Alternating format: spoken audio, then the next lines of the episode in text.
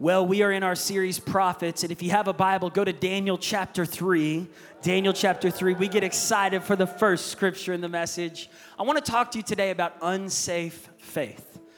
We're living in wild times, and wild times require an unsafe faith, a faith that is willing to walk through dangerous situations. And Daniel was one of the prophets in the Old Testament God used when Israel was in exile. Israel had been taken over by the Babylonian Empire, and they were being ruled by a godless king. Um, and these young Hebrew boys were serving under the king. And three of them, we're going to find out in Daniel chapter 3, had a choice in this moment to either live with an unsafe faith or to succumb to a compromising faith, a faith that would blend in with what everyone else was doing. In verse 1, it says King Nebuchadnezzar made an image of gold, 60 cubits high, six cubits wide, set it up on the plain of Dura in the province of Babylon. He then summoned all of the mayors and the governors and the judges and the officials, the leaders, to bring them to the dedication of his golden image. By the way, growing up, I, I watched this play out in a show called Veggie Tales. How many of y'all remember Veggie Tales? And in Veggie Tales, there was this king and he he had chocolate bunnies and he made a big bunny. The bunny the bunny ooh i like the bunny. Anyways anyone else grow up on veggie tales all right. So i can't help but see the tomato larry. I can't help but see the cucumber but here, here's the point. Um, in this moment the king was commanding everyone to come to the dedication of this golden image. King Nebuchadnezzar had set it up. And in verse 4, he sends this herald out in front of all the people. And the herald says, Nations, people of all tribes, every language, every tongue, this is what you are commanded to do. And I want you to underline that because this was not an option, this was a government mandate. This was a government commandment. This is what they were commanding everyone to do. You could not get out of this.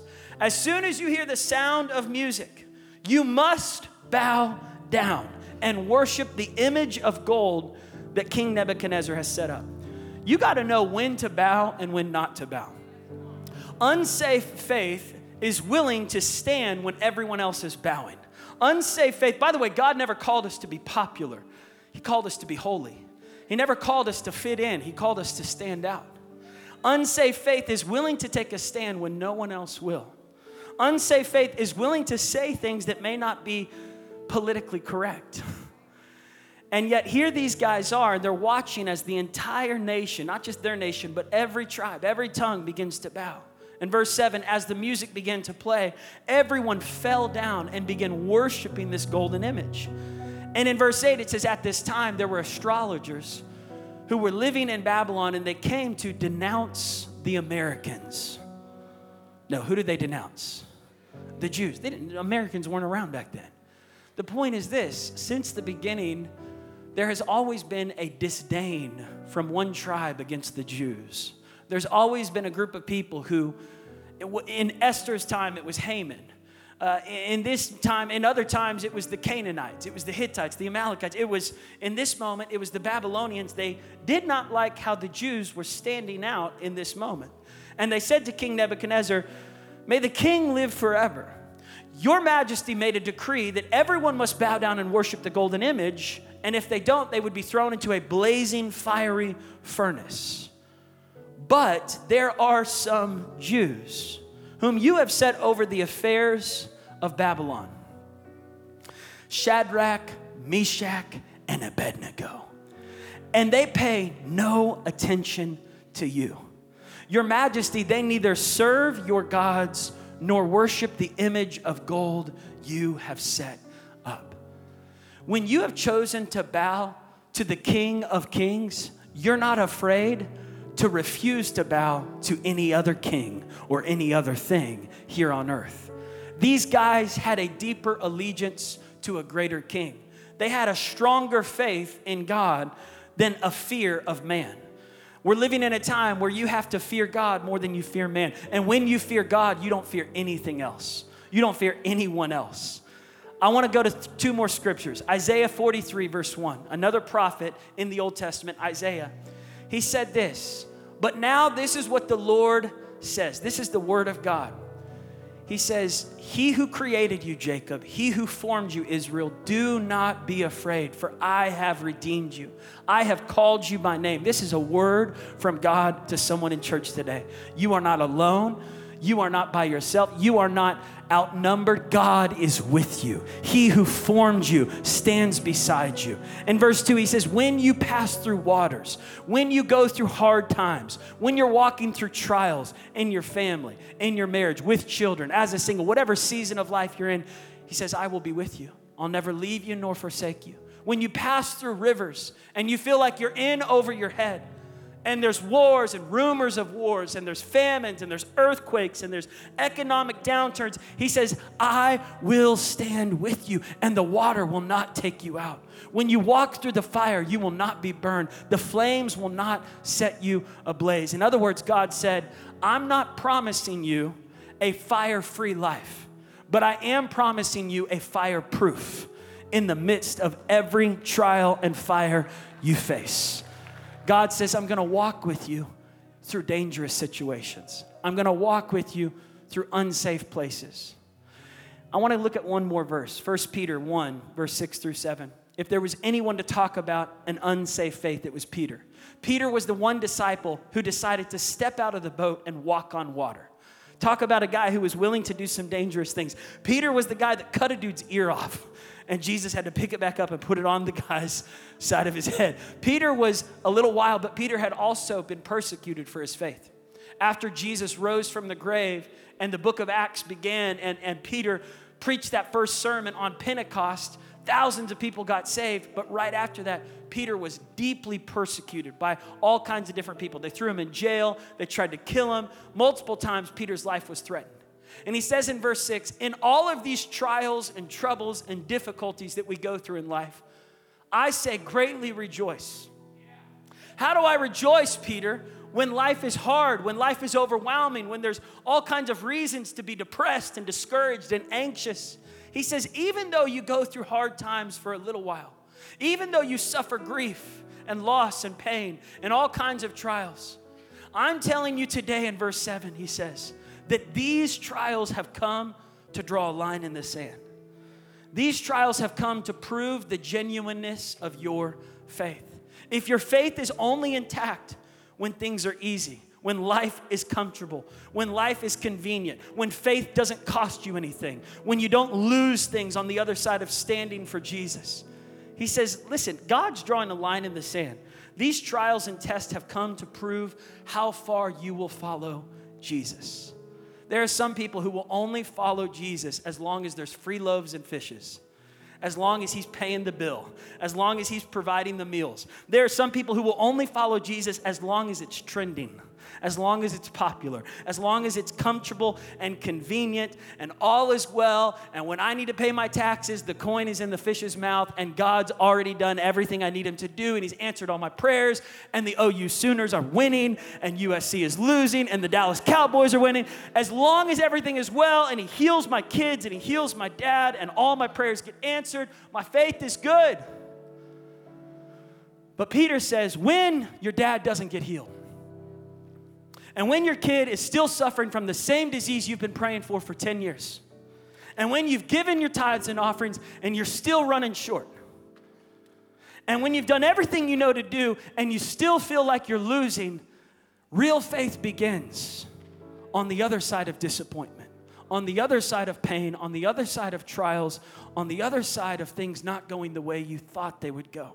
Peter says these things are proving who's really following Jesus, not just for what he can give them, not just for his hand, but seeking his heart. He says, These trials have come to make your faith worth more than gold. Gold perishes even though it's refined by fire, but your faith is strong. And after you've gone through these hard trials and tests, what was meant to break you is going to be a breakthrough. He says, what, what was meant to take you out, what was meant to destroy your faith, what was meant to damage you for good, if you hold on to Jesus when everything else is fading, Listen, you can hold on to your stuff, but eventually it's gonna fade. You can hold on to people, but eventually they're gonna leave or they're gonna pass away. But you can hold on to Jesus, and He's not going anywhere because He's holding on to you.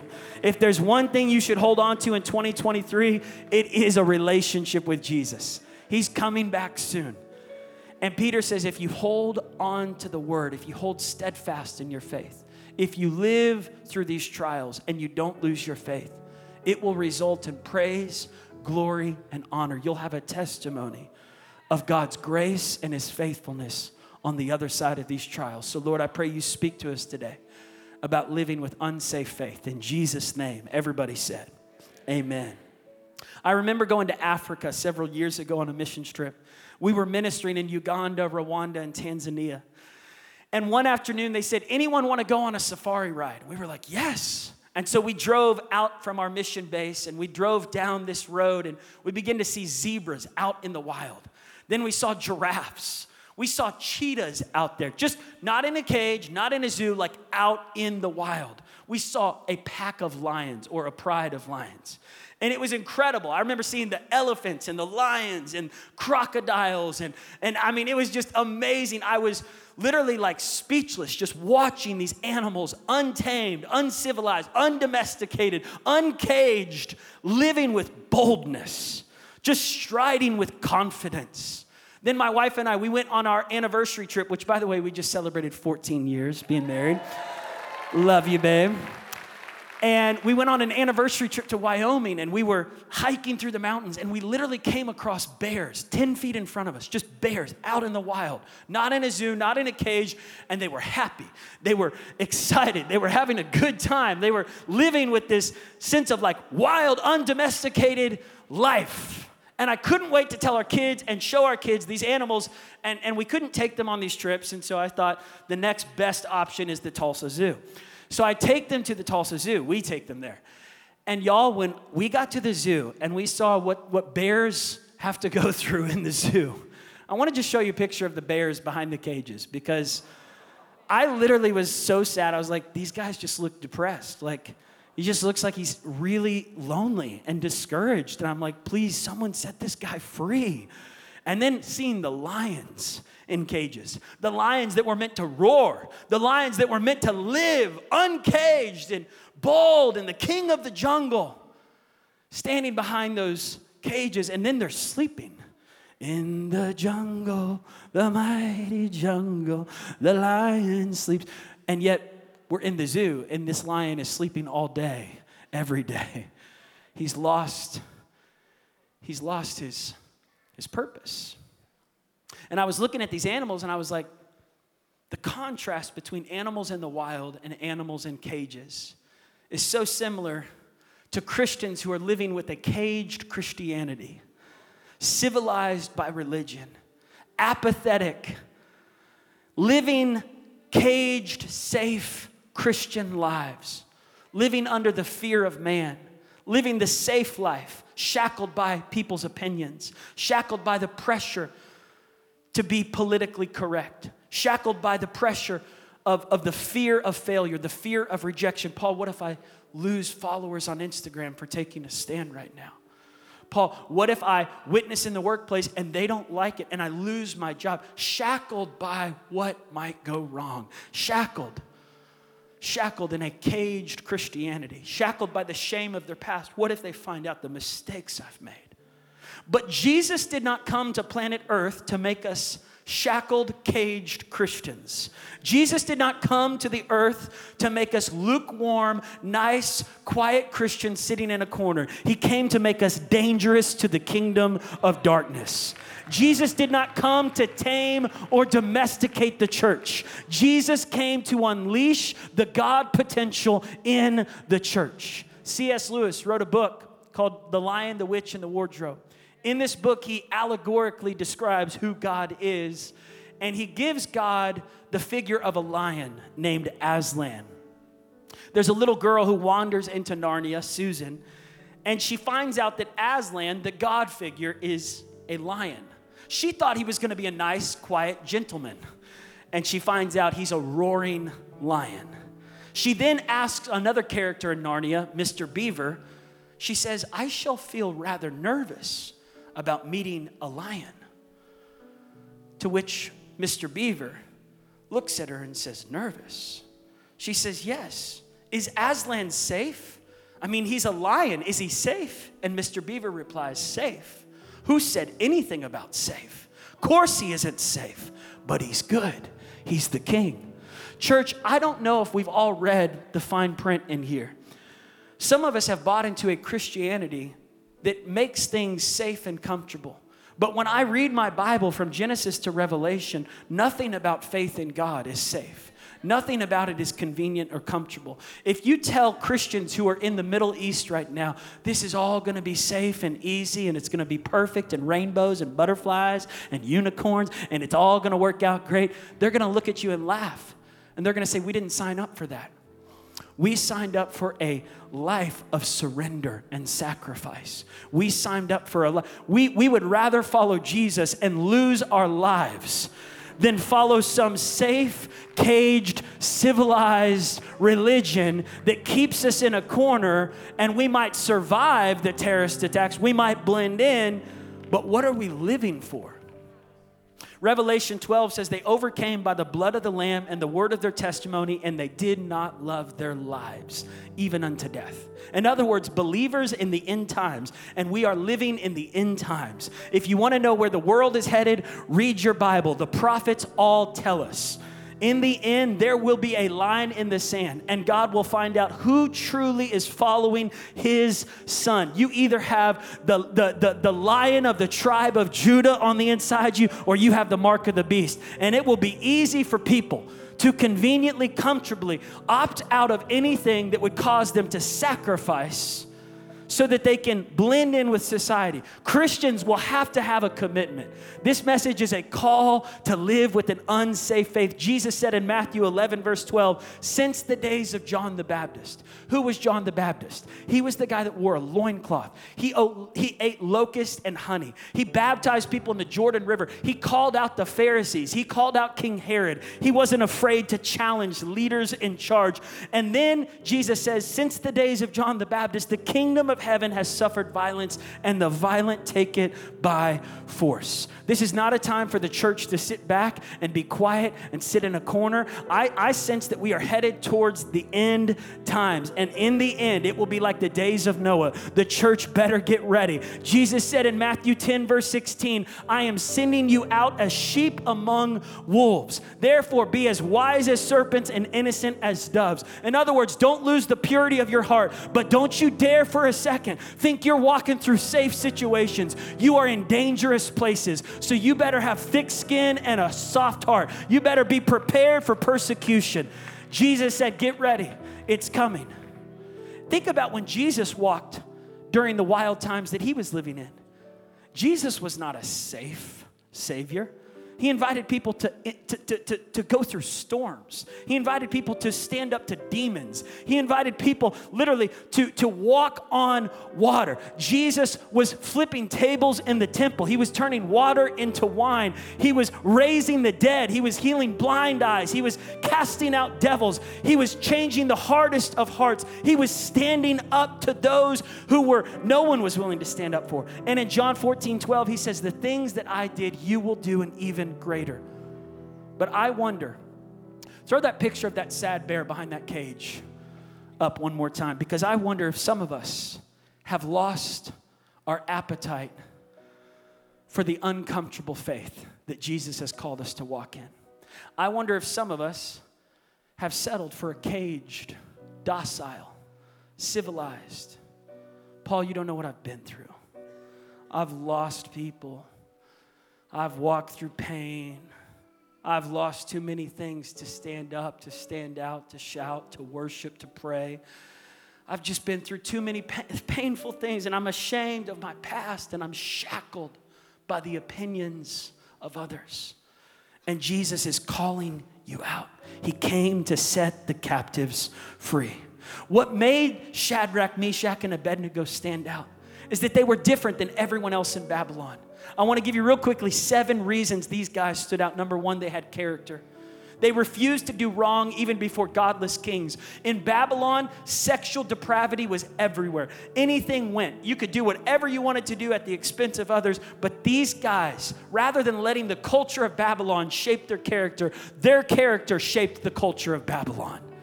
Number two, they had competence. They didn't just live lazy lives, they worked hard on their skills. They didn't just rely on the favor of God, they chose to work hard at what God had called them to do. They studied books, they got wiser and wiser. Number three, they had compassion. They never lost their love for others, even in an enemy culture. In a world where people are trying to pit people against others, Christians against Muslims, this group against that group, y'all, God has called us to walk in love with all people, regardless of whether you agree with them or believe what they believe. We aren't to treat anybody with dishonor or disrespect. We're called to walk in compassion. This is how these guys lived. You can stand for something and still live with compassion for people who don't stand for what you stand for. You don't have to lose your compassion just because of your convictions. Number four, they had commitment. They were loyal to God despite the intense pressure to compromise and to, to do what everyone else was doing. They were all in with their faith, they were committed unto death. Number five, they had charisma. They had joy. They weren't walking around with depression, with defeated faces. They weren't walking around like every day was God's funeral, like it's just terrible out here. It's the end times and we're all doomed and we're all going to die and we're all in the book of Lamentations the rest of our lives. They weren't depressed, they had joy. The joy of the Lord is your strength. Just because there's wars in the world doesn't mean the church needs to act like we're defeated and we're all going down in the grave. Y'all, the end of the book says He is victorious. The message of Jesus is not a message of depression and defeat, it's a message of victory, hope, and joy. Paul says, Rejoice in the Lord always. And again, I say, Rejoice. Don't lose your joy. Number six, they had courage. Courage is not the absence of fear. Courage is moving forward even when fear is right in your face. They had courage to go through a fire. They had courage to stand in the lion's den. They had courage to stand up to the kings of Babylon. They had courage even when no one else would stand, they stood. And number seven, they had convictions. They refused to eat the meat of the king. They refused to drink his wine. They refused to live like everybody else in Babylon. What made these guys have such strong convictions is they weren't standing alone. Church, if there was ever a time for us to gather together, Hebrews says, don't neglect the assembly of brothers and sisters in the faith. Why? Because when we are together, we are stronger. You need to surround yourself with those who are on the same mission as you. I love this picture of these lions who are walking together. They've all got the same mission. When you come to Victory Sunday 11 a.m. service, you are in the lion's den. You are surrounded by some bold, righteous lions. The righteous are as bold as a lion. You're surrounded by some Simbas, some Mufasas, some Nalas. Let me hear you roar, church. Roar in a world that's telling the church to shut up and be quiet, this is a time for the church to roar. We are part of the lion of the tribe of Judah. And he is not safe, but he's good. And so these men stood. And when they stood in verse 13 of Daniel chapter 3, Nebuchadnezzar was furious with rage. And he summoned Shadrach, Meshach, and Abednego. And he said, Is it true that you will not bow when everyone else is bowing? When the music plays, is it true that you choose to stand instead of bow? Church, we got to know when to bow and when not to bow. Whatever you bow to, you'll be bound to. If you bow to culture now, you'll be bound to culture later. If you bow to Christ now, you'll be bound to Christ later. I've made a decision of who I'm going to bow to. God did not call me to be popular, He called me to be holy. God did not call me to blend in, He called me to stand out. And I refuse to bow to the fear of man. I refuse to bow to the demand from pop culture on which values are acceptable. I refuse to bow to the spirit of anger in America and slander on social media. I refuse to bow to the spirit of dishonor towards police officers, teachers, pastors, and leaders. I refuse to bow to the spirit of dishonor towards God and Jesus and His Word and creation. I refuse to bow to the spirit of Hamas and the anti Israel hatred. I refuse to bow towards any hatred towards another nationality. I refuse to bow to fitting in with everything our nation promotes. I refuse to bow to compromising my beliefs to make somebody on Google happy. I refuse to bow what others say or think about me. I refuse to bow to the fear of being canceled on YouTube. I refuse to bow to the idolatry of money or greed. I refuse to bow to a defeated mindset of sin. I refuse to bow to negativity, toxicity, discouragement, complaining, victim mentality, defeated mindset. I will only bow to King Jesus. I'm not ashamed of the gospel, for it is the power of God which saves me. As for me and my house, we will serve the Lord. You say, Paul, you can't talk like that. Do you know who's in the room? You're going to get canceled. I'd rather be canceled by man than canceled by my Father in heaven because I didn't have a spine to take a stand in 2023. The line is being drawn. Where do you stand? You either stand with Jesus or you don't. Here's the good news Jesus is always willing to accept anyone who's ready to take a stand. The king said, I'm going to give you one more chance to bow. We're going to play the music. If you bow, I'll forget what you did. We'll call it the fog of war. We'll pretend you didn't know what was going on. But if you choose not to bow a second time, we're going to crank that furnace up hotter. Everybody say, Things are heating up. He says, Once it's hotter, what God will be able to rescue you from my hand? Shadrach, Meshach, and Abednego replied to him in verse 16 King Nebuchadnezzar, we do not need to defend ourselves before you in this matter. Sometimes you just don't need to defend yourself. Sometimes you just stand. And people are watching. Everyone was watching Shadrach, Meshach, and Abednego. People will watch when you walk through trials. They'll watch to see if you stand or if you crumble. They said, We won't defend ourselves. If we are thrown into the blazing furnace, the God we serve is able to deliver us from it. And we believe that He will deliver us from your majesty's hand. And I love this next verse. This is my favorite verse. He says, But even if He does not, even if He doesn't, we still refuse to bow down to your golden image. When my dad passed away, I was so hurt and disappointed and, and angry because I was like, he's 57 years old. He's, he's like young and he's amazing and he's this mighty man of God and he's my dad and pastor and like my best friend. And the whole world seemed to be praying for him and our church was praying for him. And I really felt like he was going to get healed and leave that hospital and come back and preach. And when he didn't, I just remember struggling really hard with my faith. I still believe that Jesus was real. I still believe he died on the cross and, and rose from the grave, but I really started questioning a lot of what I had been taught. I started questioning faith and I started questioning healing, and I, I started honestly wondering if some of the miracles I saw gr- growing up were like actors or actresses. I started like really just feeling like maybe this thing had some fakeness to it. And yet, I was the college pastor, which sounds terrible. And this story is going to get better. I promise you. You're like, this is cringy. We're leaving right now. He doesn't believe in God. I do. But I need to tell you what I went through.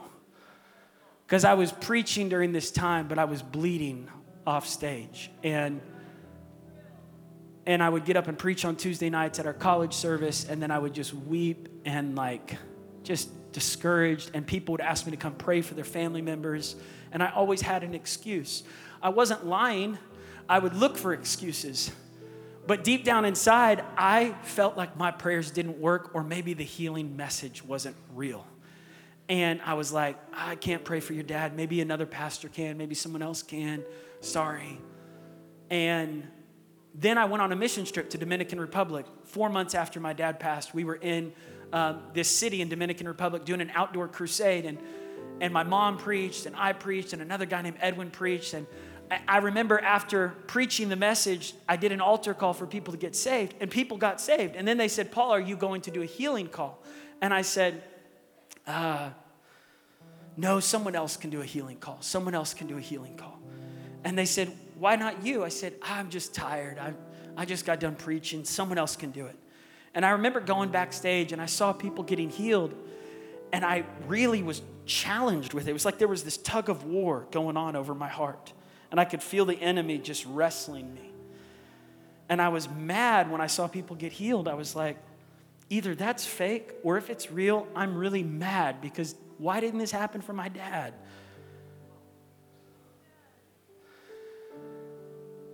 And then we left the mission trip, and I got back home, and months went on, and still I just didn't want to go to the hospital. I didn't want to pray for anybody to get healed because I was like, it was like I, I had settled for a half version Christianity. Honestly, throw up that picture of that bear behind the cage again. If you have that bear behind the cage, because in a way I felt like I had been caged and shackled by disappointment and I wanted to believe in the full like Christianity that other people believed in, but I was like, I just, based on what I've experienced, I don't know if that's for everybody. I don't know if that's for me. And then we went to Brazil, and this was eight or nine months after my dad passed. This was July of 2010. And I remember being in Brazil, we were ministering in the streets, and at the end of the mission trip, we did a big crusade in Sao Paulo, outdoor crusade and uh, we, we, we partnered with the power team. You guys remember the power team? That's a whole nother sermon. They like broke bricks and tore phone books. It was wild.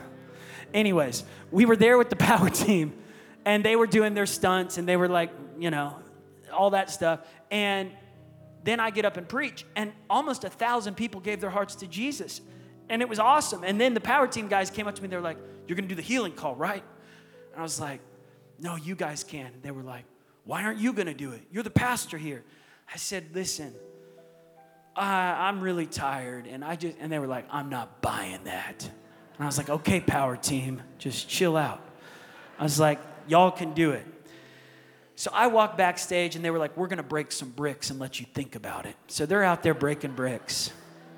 I go backstage and I'm sitting with the interpreter. The interpreter, Manny, he walks back there and he goes, Hey, Paul, I said, Yeah, Manny, what's up? He said, You don't know this, but eight days ago, my wife died. I said, What? How old was she? He said, She was 34 years old. I said, What? How did she die? He said, Lymphoma cancer. I said, That's the same cancer my dad died from. I said, Manny, I'm so sorry. Why didn't you tell me? You've been with our team the last eight days. I said, You should be home, man. You should be grieving. Why are you here? Like, why are you at church things? And why are you worshiping. You should be sad. He said, No, Paul. He said, Let me tell you why I'm here. He said, I watched your dad's funeral last year in 2009 on YouTube. He said, I was in Brazil and I remember people talking about your dad and I wanted to see who he was, what he was about. He said, The funeral was like four hours long. It was really long. I said, I remember. He said, I didn't care what any of those other preachers had to say. I really just wanted to hear what his kids had to say and his wife, your mom. He said, I listened to your mom, Sharon. She talked. Then I listened to your sisters, your brother. He said, but I was really fixated on what you said. He was like, Do you remember what you said? I said, Man, I've, it's a blur. Like the last eight months have been really depressing. I don't remember. He said, You talked about your dad giving you two thumbs up. And he said, But then you said something right before you got down. He said, You said that no matter what happened and no matter what happens, you're going to worship Jesus, regardless of answered prayers or not. And he said, Did you mean that? I said, Yes, I meant it. He said, Don't you think these people here tonight deserve a chance to get prayed for to be healed? I said, Yeah, but to be honest, I'm, I'm not the right guy to pray for him. My prayers didn't work on my dad. He said, Look, isn't it an act of worship towards Jesus to choose to believe that He can still heal, even though it didn't go your way on a prayer you prayed. I said, Yeah, I can see that. He said, Listen, faith begins where understanding ends. Faith begins when life doesn't make sense. Faith does not begin when all your prayers get answered and your kids get healed and everything works out for your marriage and your family and you get everything you want and the OU Sooners win and all that stuff. Like faith, faith kicks in when nothing goes your way. Faith kicks in when you're like Job and you've walked through grief and loss and trials, and the sickness hasn't left, and you still lift your hands to worship Jesus. You still show up on a Sunday in October and say, I refuse to bow down to an antichrist spirit. I refuse to stay in my home and settle for a caged Christianity. I choose to worship, even though I feel like pain and I feel terrible and life is hard and I'm trying to get through some things and nobody knows what I'm going through. That's when real faith kicks in. And he said, Paul, I need to tell you something. Eight days ago, before my wife died, when she still could talk, before she lost her voice, before the chemo started stealing all of her strength, he said she laid in the hospital bed one of the days before she passed. And with what strength she had left, she grabbed my hand and said, Manny, promise me something. He said, Anything, babe. She says, I need you to promise me something. He said, Okay, I'll promise you. She says, No, before I say what it is, I need you to promise me that you will do what I'm asking you to do. And he said, Okay, okay, what is it? She said, Promise me that when I'm gone, he said, Stop, stop, stop. You're going to get healed. She said, No, no, no. Promise me when I'm gone that you won't stop believing that God is still the healer. Promise me when I'm gone that you won't stop believing He's still the healer. And he goes, Babe, babe, I can't. She says, No, you swear to me. You swear to me, Manny. He says, Okay, okay, all right, okay. I promise you, babe. I'll still believe God is the healer, even if He doesn't heal you. She says, Yes, because He is. He's still the healer. Manny said, She passed away. And I've been with your team these last eight days. And I've been waiting for you to give people a chance to get healed. And he said, Paul, I know you're hurting, man. Like we all hurt, dude. I know, I know you walk through grief. We've all walked through grief. He's like, You didn't lose your wife. I lost mine, but you lost your dad. He's like, Look, what if we go out on that stage as two broken men, two wounded guys, offering people a chance to receive healing? And maybe Maybe we get to see the miracle. Maybe we get to be the miracle. Maybe sometimes you get to see it, sometimes you get to be it. Okay? Now I'm like, well, I don't have an option. I got to go now because I'm crying. So I was like, let's do this. And so we go out on that stage. We're both crying. Power team is done with their brick breaking. We go out there, and I did the worst altar call. It was terrible. I was like, if you want to get healed, I'm not promising anything's going to happen. Like, don't hold me accountable if it doesn't happen. I'm sorry. I'm, I don't even know if I should ask you, but if you want prayer for healing, I may not, my prayers may not work, but you can come down here. It was, it was really lousy, but people came down. I don't know how many came down, but there was lots. And as they started coming down, I was like, I don't know that I want to do this. Because what if it works? And then what if I'm really hurt more? Because now it's working for them and it's not working. And now I'm hurting for Manny, and Manny says, Stop, man. This isn't about us. Our faith is not based on our experiences. Our faith is not based on what we walk through. Our faith is based in the character of God. Our faith is not based on what you walk through or I walk. Our faith is based in the word that was written thousands of years ago that has stood the test of time. He's good. He's good. He's still good. He's still the healer we start praying for people, people start getting healed. And with each person that got healed, I had to step back because I could just tell the Holy Spirit was working on me. And I was like, Dad, if you could see this, you'd be so proud of me, man.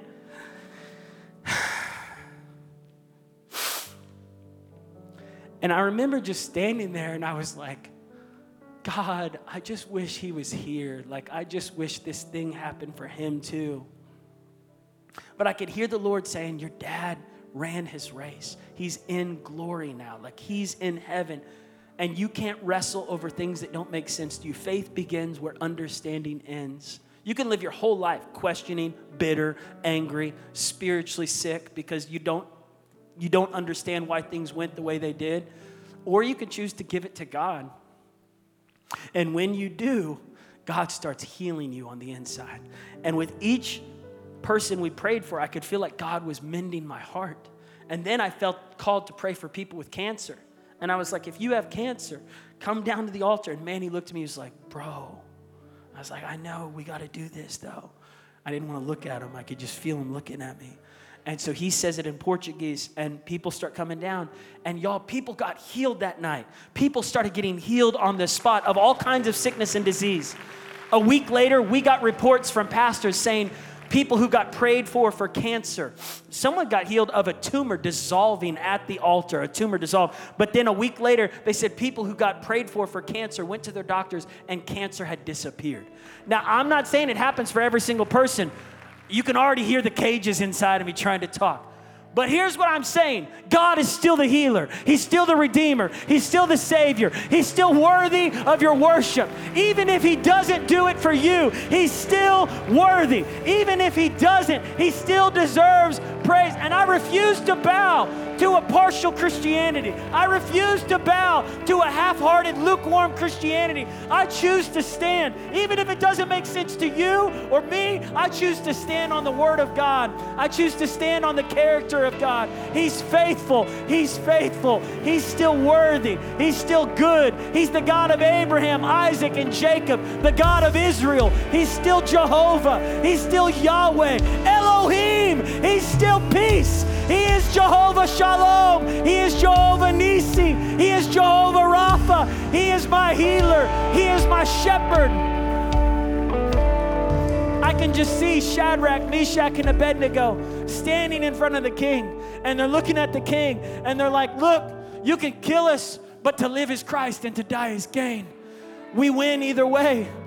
It was like they were committed to this because they would rather live for the king of all the world than bow to a king that was temporarily in place of position. And the king threw them in the fire. He said, Fine, you're going in. Talk about unsafe faith. God didn't deliver them from having to walk through the fire. But while they were in the fire,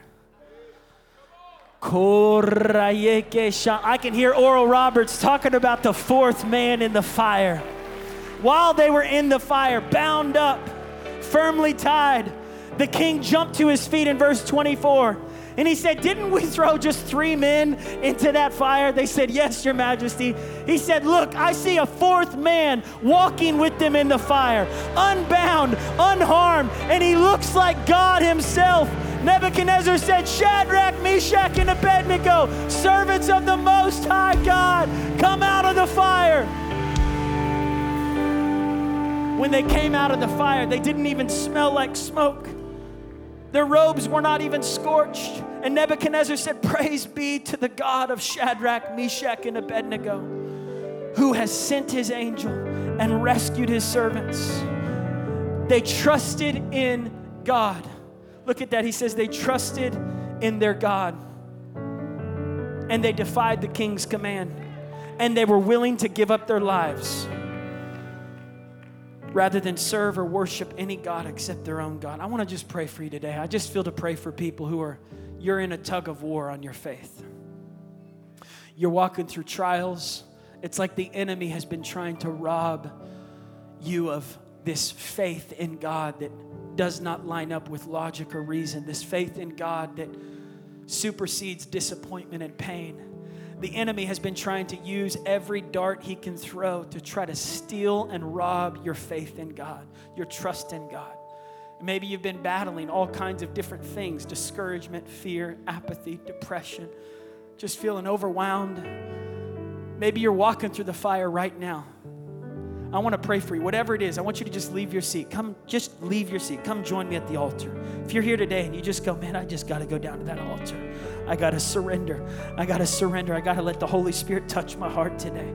I got to let God begin to mend some places in my heart where I've been holding on to some hurt, some bitterness, some anger, some resentment, some disappointment that just that just needs God's hand on right now. Come on, my soul, don't you get shy on me. Lift up your soul. You've got a lion inside of those. Get up and pray. If you need healing today, I want to pray for people to get healed physical healing, mental healing, emotional healing, healing in your family, healing in your oh, relationships. If you need to get right with God and repent of sin, come down to the altar. Just surrender to Jesus today.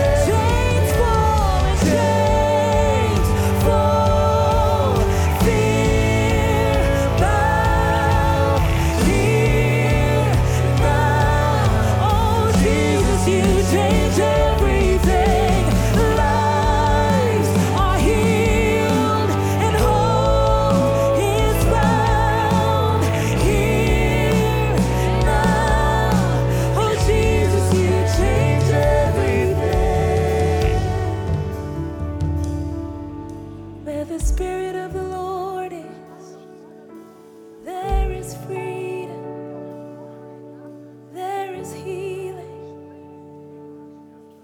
So chains fall, fear must bow here now. Cause Jesus, you change everything.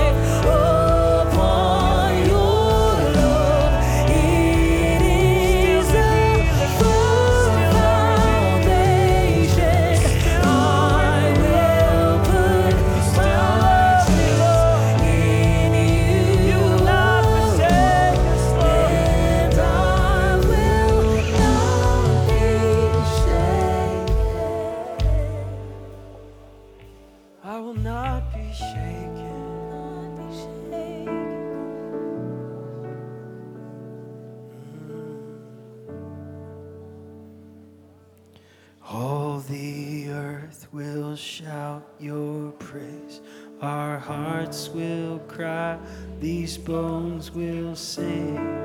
Great are I will still sing. I will still worship. The earth will shine.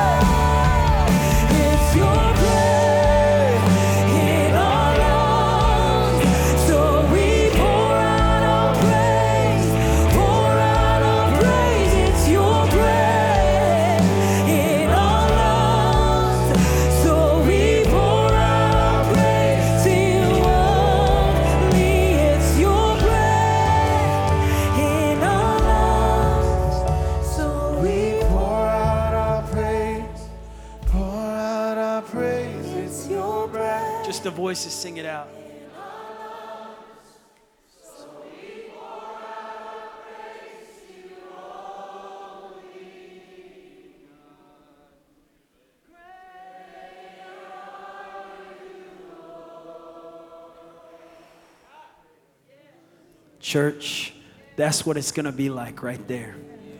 What we just finished with right there.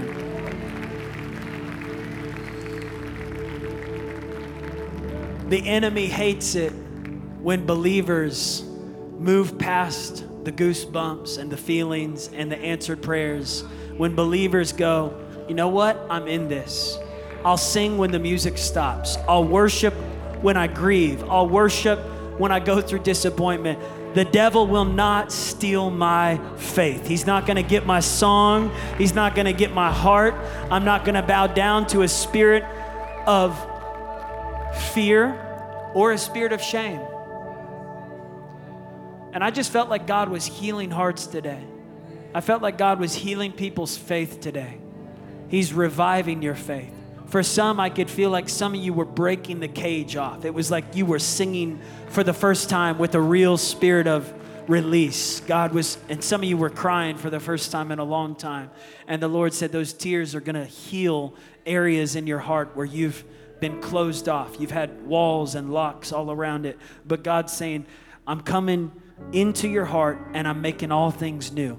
And I'm cleaning out spaces where it's been very dry and dirty and dark and painful and, and you haven't wanted anyone to know. And God says, I'm healing areas today. I'm healing areas of your heart and your mind. And I just speak that over people today who are believing healing. I pray, God, for healing in people's bodies. I pray for healing in marriages and families, God, in individuals today. God, and those that are here today and, and, and they're standing by themselves at this altar, but they're not alone. You're with them. You're walking with them through that fire.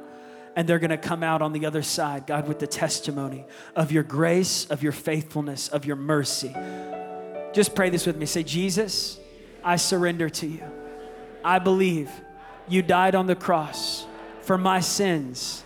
You rose from the grave. And I confess you as my Lord my Savior, my healer. You're still the healer. You're still the Redeemer. You're my God. And I trust in you beyond my understanding. And I choose to follow you. My faith is in you, Lord. And I'm all yours. In Jesus' name, amen and amen. I love you, Victory. God loves you. Be blessed today.